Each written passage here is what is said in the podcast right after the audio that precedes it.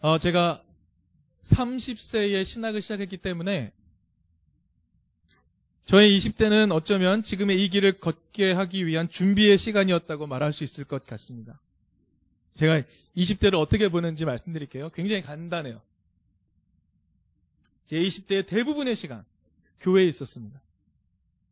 교회에서 우리끼리 만든 찬양 선교단으로 사는 삶을 살았어요.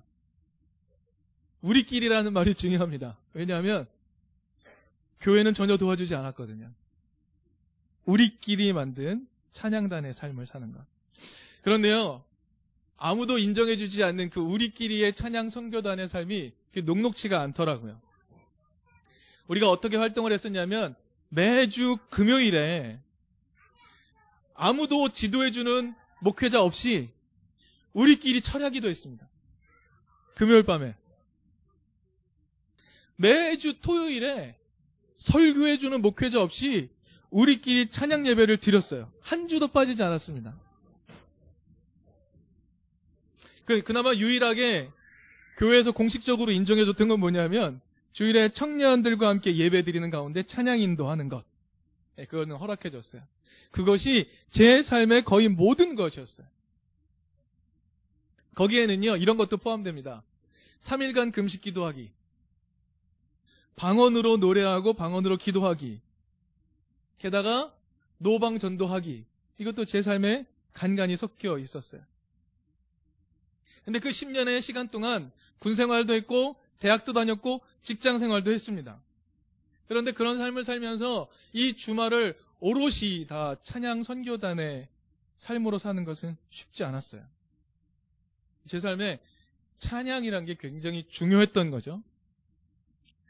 그런데 그렇게 찬양을 중심으로 예배를 드리며 살았던 이유는 뭐냐면 말씀 한 구절 때문이었습니다. 바로 오늘 본문 21절 말씀이에요. 제가 그것을 개혁 개정판 성경으로 한번 읽어보겠습니다. 이렇습니다. 이 백성은 내가 나를 위하여 지었나니 나를 찬송하게 하려 함이니라. 그래서 이 말씀을 정말 그대로 받아들였어요. 아, 하나님께서 나를 하나님의 백성으로 지으신 이유는 하나님께 찬송을 드리게 하도록 하기 위해서구나. 아, 나는 하나님을 찬양하기 위해서 존재하는구나라고 그대로 받아들였죠. 그러한 마음으로 살았던 시간. 여럿이 함께 모여서 그러한 마음으로 하나 되어 살았던 시간. 사실 행복한 시간이었어요. 함께 찬양하고요. 함께 기도하고 함께 서로를 위해서 끌어안으며 눈물을 흘리며 기도하고 예배드리는 것은요. 참으로 힘이 되는 시간이었습니다. 그런데요.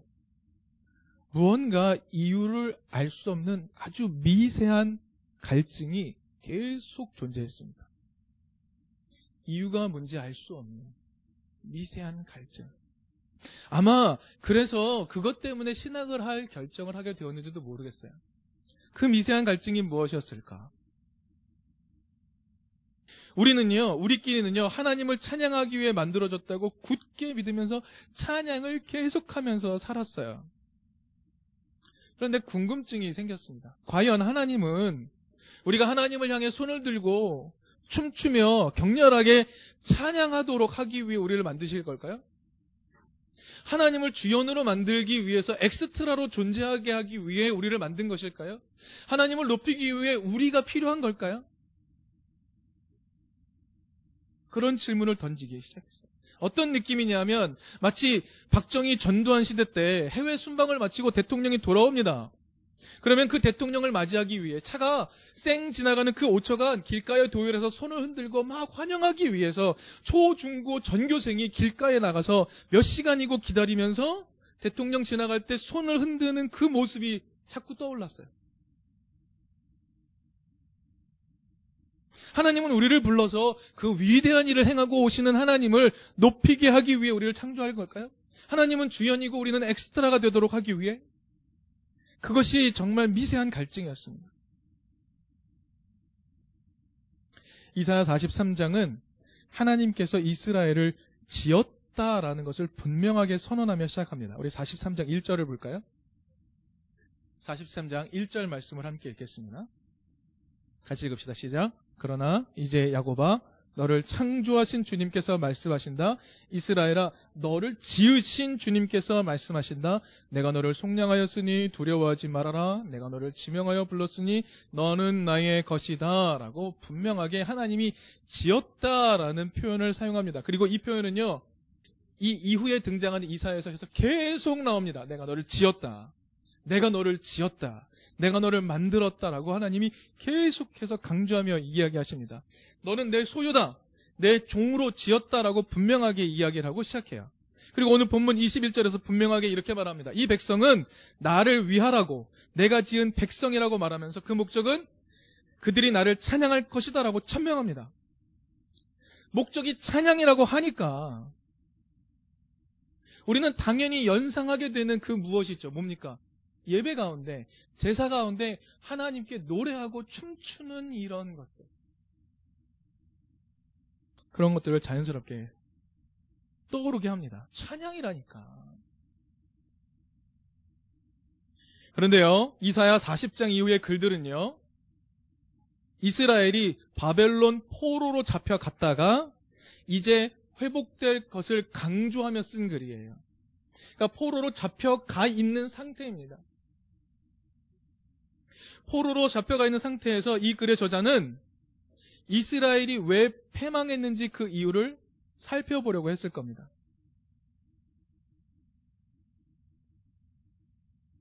여러분, 이스라엘 패망의 이유가 무엇입니까? 제사를 잘 못 드려서인가요? 제사 가운데 노래를 제대로 하지 않아서일까요? 제사 가운데 열광적으로 하나님께 춤을 추지 않아서일까요? 하나님을 찬양하지 않아서일까요? 아니죠.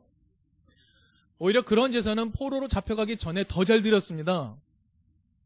더 화려하게 예배를 드렸죠. 만약에 노래로서의 춤으로서의 찬양이 목적이라면 그 목적을 이전에 잘 수행했었단 말입니다. 그런데 이스라엘은 망했어요. 그러니 오늘 본문 21절에서 하나님이 손수 지으신 백성은 제사 중에 노래를 시키기 위해 찬양을 시키기 위해 그 목적으로 만든 것이 아님을 우리는 분명히 알 수 있습니다. 노래를 시키기 위해 하나님이 우리를 만든 게 아닙니다. 유명한 찬양 집회에 가서 한 시간 노래를 마음껏 드리기 위해서 우리를 만든 게 아니란 말입니다. 주일에 예배에 나와서 그저 손 들고 하나님을 찬양하도록 하기 위해 만든 게 아니라는 것이죠. 사실 오늘 본문의 21절과 그 앞부분에 나오는 16, 17절에 나오는 내용은 주제가 완전히 다릅니다. 우리 16, 17절 말씀은 이렇게 말해요. 하나님께서 스스로 자신이 이스라엘을 위해 행하셨던 일을 언급합니다. 여러분 16, 17절 한번 볼까요? 읽어보겠습니다. 시작. 내가 바다 가운데 길을 내고 거센 물결 위에 통로를 냈다. 내가 병거와 말과 병력과 용사들을 모두 이끌어내어 쓰러뜨려서 다시는 일어나지 못하게 하고 그들을 마치 꺼져가는 등잔 심지같이 꺼버렸다. 나 주가 말한다. 무슨 사건입니까? 출애굽 사건입니다.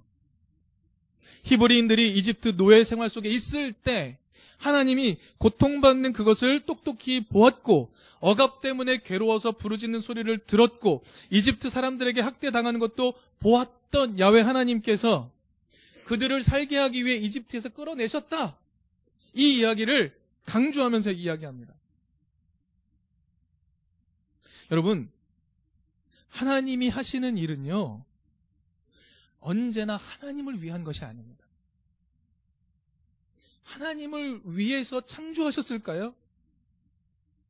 하나님을 위해서 히브리인들을 구원하셨을까요? 하나님을 위해서 예수를 보내셨을까요? 여러분, 하나님이 하시는 모든 일은 사람을 위한 것입니다. 하나님이 하시는 모든 일은 언제나 삶의 가능성을 잃어가는 이들을 살려내는 것입니다. 여러분, 창조 사건 기억해 봅시다. 사람이 하나님의 형상으로 살아가도록 세상을 운영해야 한다라는 것을 깨닫게 하는 말씀이죠. 너 이 땅을 사람이 살 수 있도록 온 천지 창조물이 살 수 있도록 잘 운영해라 라고 부탁하는 게 창조 사건의 핵심입니다. 예수의 삶은 또 어떤가요? 예수는요, 세상에서 항상 뒤편에 숨겨져 있던 사람들을 꺼내내요. 여러분 예수님의 행로가 예루살렘을 향하지 않고 갈릴리 가버나움과 베다니와 가난하고 못 사는 사람, 고통당하는 사람, 성 밖에 쫓겨나서 있는 문둥병의 자리로 갔던 것을 기억하십시오. 예수님은요 사람들의 주목을 받았어요. 그래서 예수님이 가서 만나는 사람마다 사람들이 주목했단 말이죠. 예수님 누굴 만났죠? 삶의 토대를 잃은 사람들을 계속 만났어요. 보이지 않는 사람들을 보이게 만들었다는 거죠. 고통당하는 이들을 봐라. 너희들의 삶의 목표는 무엇이냐? 이들을 살게 하는 것이다. 예수님은요, 사람의 눈에 띄지 않다가 죽어가는 이들을 끊임없이 세상 한복판으로 끌어올려서 누구라도 사람답게 살 수 있도록 해야 한다. 이것을 보여주신 거죠. 여러분, 이 모든 것이 야훼 하나님이 하시는 일입니다. 사람을 위한 야훼 일이란 말입니다. 오늘도 예배 가운데 하나님이 우리를 위해 하시는 일이 있어요. 우리가 막 찬양하고 노래하는 것 같죠? 그러나 하나님이 우리를 위해 하시는 일이 있어요. 뭐냐면 우리에게 생명을 공급해 주고 싶어 하시는. 그런데 21절은요. 갑작스럽게 이스라엘 백성의 존재 이유가 하나님을 위해서 찬양하도록 하기 위함이라고 정반대로 보이는 이야기를 합니다. 야훼 하나님이 사람을 위해서 모든 창조를 감행하셨죠? 자유를 주셨죠? 그런데 이제는요, 사람이 야훼를 위해 찬양해야 한다고 말씀하시는 거예요. 무언가 어울리지 않는 이 이야기의 충돌. 우리는 이것을 이해하기 위해서 찬양이 무엇인가, 이 찬양의 의미가 무엇인가, 깊은 의미를 다시 한번 헤아려야 합니다. 그래서 왜 성경학자들이 연구하지 않았겠어요? 학자들이 연구를 했어요. 이 찬양은 무엇으로 이겨야 되는가? 선언의 의미를 담고 있다. 캐리그마의 의미를 담고 있다. 라고 깨닫기 시작했어요. 이 찬양은 뭐냐면은요, 세상을 향한 큰 소리의 선언인 거예요. 선언, 외침, 무엇에 대한 선언이죠? 그것을 우리 본문에 찾아가야 합니다. 16, 17절은요, 야훼가 바다 가운데 길을 내고 거센 물결 위에 통로를 내어서 야훼가 위대한 권능으로 어떻게 그들을 위한 구원을 완성하였는지 기억하라라고 요청하는 것처럼 들려요. 출애굽 사건에 대해서 강한 기억을 불러일으킵니다. 그런데요, 18절이 너무나 엉뚱해. 우리 18절 읽어볼까요? 함께 읽겠습니다. 시작. 너희는 지나간 일을 기억하려고 하지 말며 옛 일을 생각하지 말하라 라고 말해요. 출애굽은 지나간 일이야. 옛 일이야. 기억하지 말아라. 생각하려고 하지도 말아라. 얘기합니다. 여러분 사실요. 이스라엘에게 출애굽은요. 절대로 잊어서는 안 되는 사건이에요. 하나님이 우리를 구원하셨다라는 것을 기억하기 위해 그들은 매번 6월절을 지켜야 되잖아요. 6월절을 지킨다는 것은 출애굽을 늘 삶으로 살아낸다는 거예요. 기억해야만 해요. 그런데 이 시간에 말합니다. 기억하려고 들지 말아라. 그리고 19절에 이렇게 말해요. 이제 내가 새 일을 행할 것이다. 이상하죠? 그리고 19절, 20절에 나오는 내용은 이겁니다. 제가 읽겠습니다. 이제 내가 세를 하려고 한다. 이 일이 이미 드러나고 있는데 너희가 그것을 알지 못하겠느냐? 내가 광야의 길을 내겠으며 사망의 가경을 내겠다. 들 짐승도 나를 공경할 것이다. 이리와 타조도 나를 찬양할 것이다. 내가 택한 내 백성에게 물을 마시게 하려고 광야의 물을 내고 사막의 강을 내었다. 라고 얘기해요.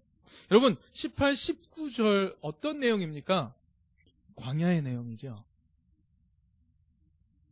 광야에서 하나님께서 이스라엘 백성에게 물을 주셔서 그 삶을 유지할 수 있도록 하셨던 사건을 말하는 거예요. 근데 이게 세일이에요? 이게 세일입니까? 있었던 일 아닙니까? 그런데 이게 세일이라고 얘기하세요. 이게 세일이다. 중요한 대비가 등장을 합니다. 여러분 16, 17절은요. 야외 하나님께서 이스라엘 백성을 이집트의 고통에서 건져내는 사건이에요. 삶의 고통에서 끄집어내는 사건이에요. 여러분 이 사건은요. 고통 속에 있는 사람들에게 너무나 중요한 사건입니다.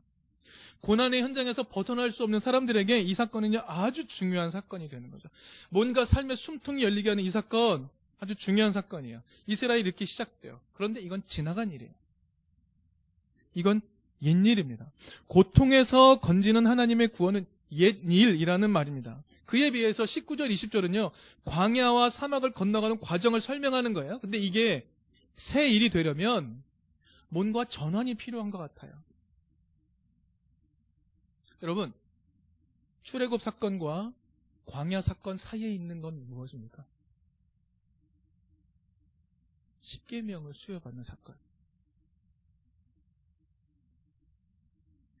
여러분 이스라엘 백성은요 시내산에서 십계명을 받은 후 이제 광야를 거쳐서 사막을 거쳐서 약속의 땅으로 들어가려고 합니다. 그 전에 그들은 시내산에서 하나님으로부터 계명을 받습니다. 말씀을 받지요.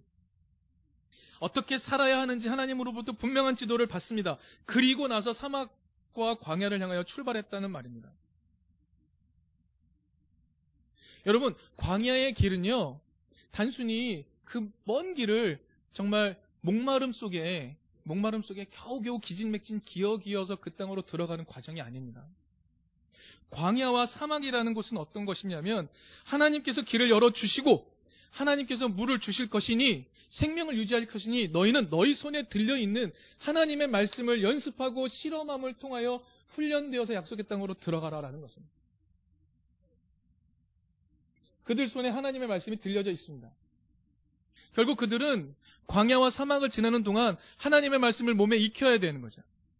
약속의 땅으로 가는 동안 하나님께서 그들의 삶을 유지하실 테니 너희는 주어진 말씀을 약속의 땅, 그 우상들이 많은 땅, 거기 섞이지 않고 오롯이 하나님의 뜻대로 살 수 있도록 하기 위해 이 광야 기간 동안 준비하며 훈련하며 걸어가라.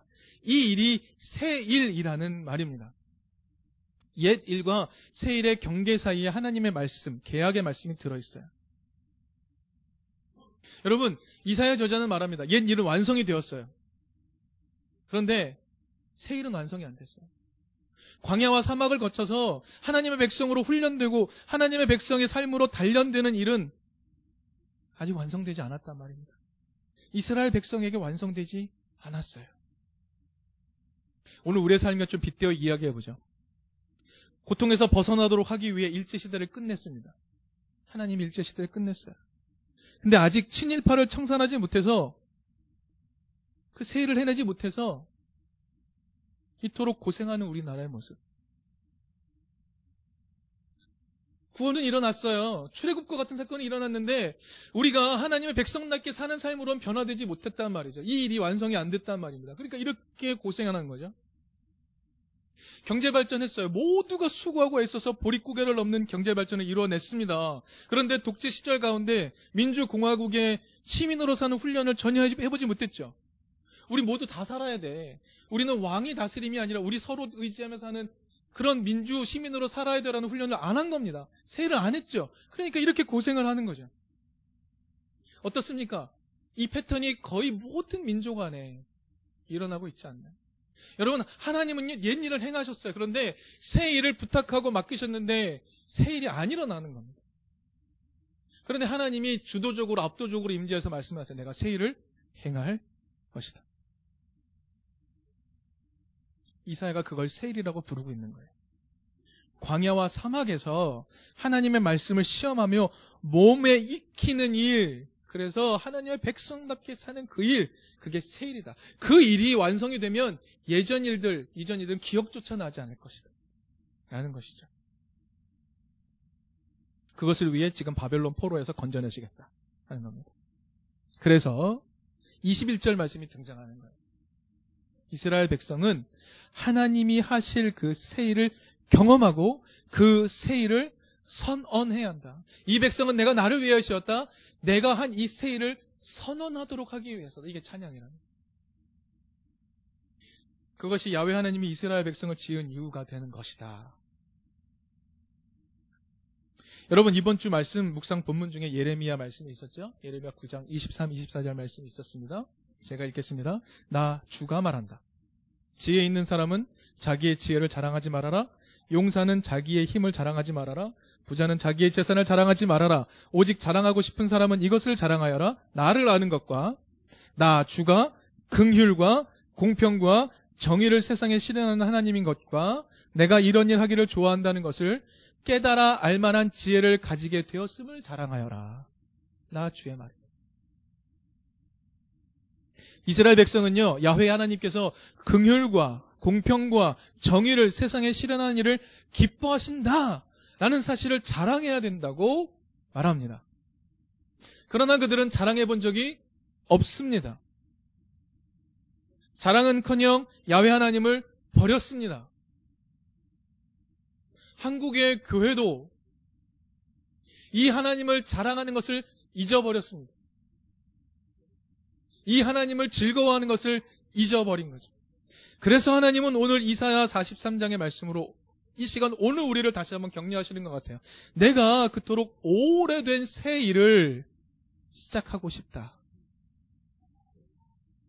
오래된 새 일. 이스라엘의 손에 들려주었지만 그들이 내다버렸던 그 새 일. 다시 시작하겠다. 오늘 이든 교회를 통해서 다시 한번 시작하겠다. 하고 말씀하시는 것 같아요. 여러분, 야외 하나님은 우리가 예배라는 시간 안에서 하나님을 노래하고 찬양하도록 하기 위해 우리를 만든 것이 아닙니다.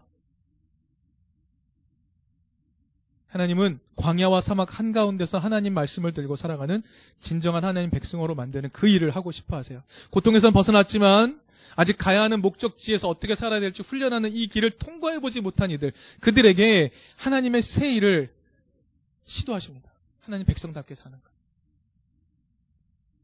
그것이 새 일이며 그러한 새 일을 선언하는 것이 우리가 지음받은 목적이라고 하시는 거예요. 하나님의 말씀을 붙들고 살아가면 광야와 사막이라도 건널 수 있다.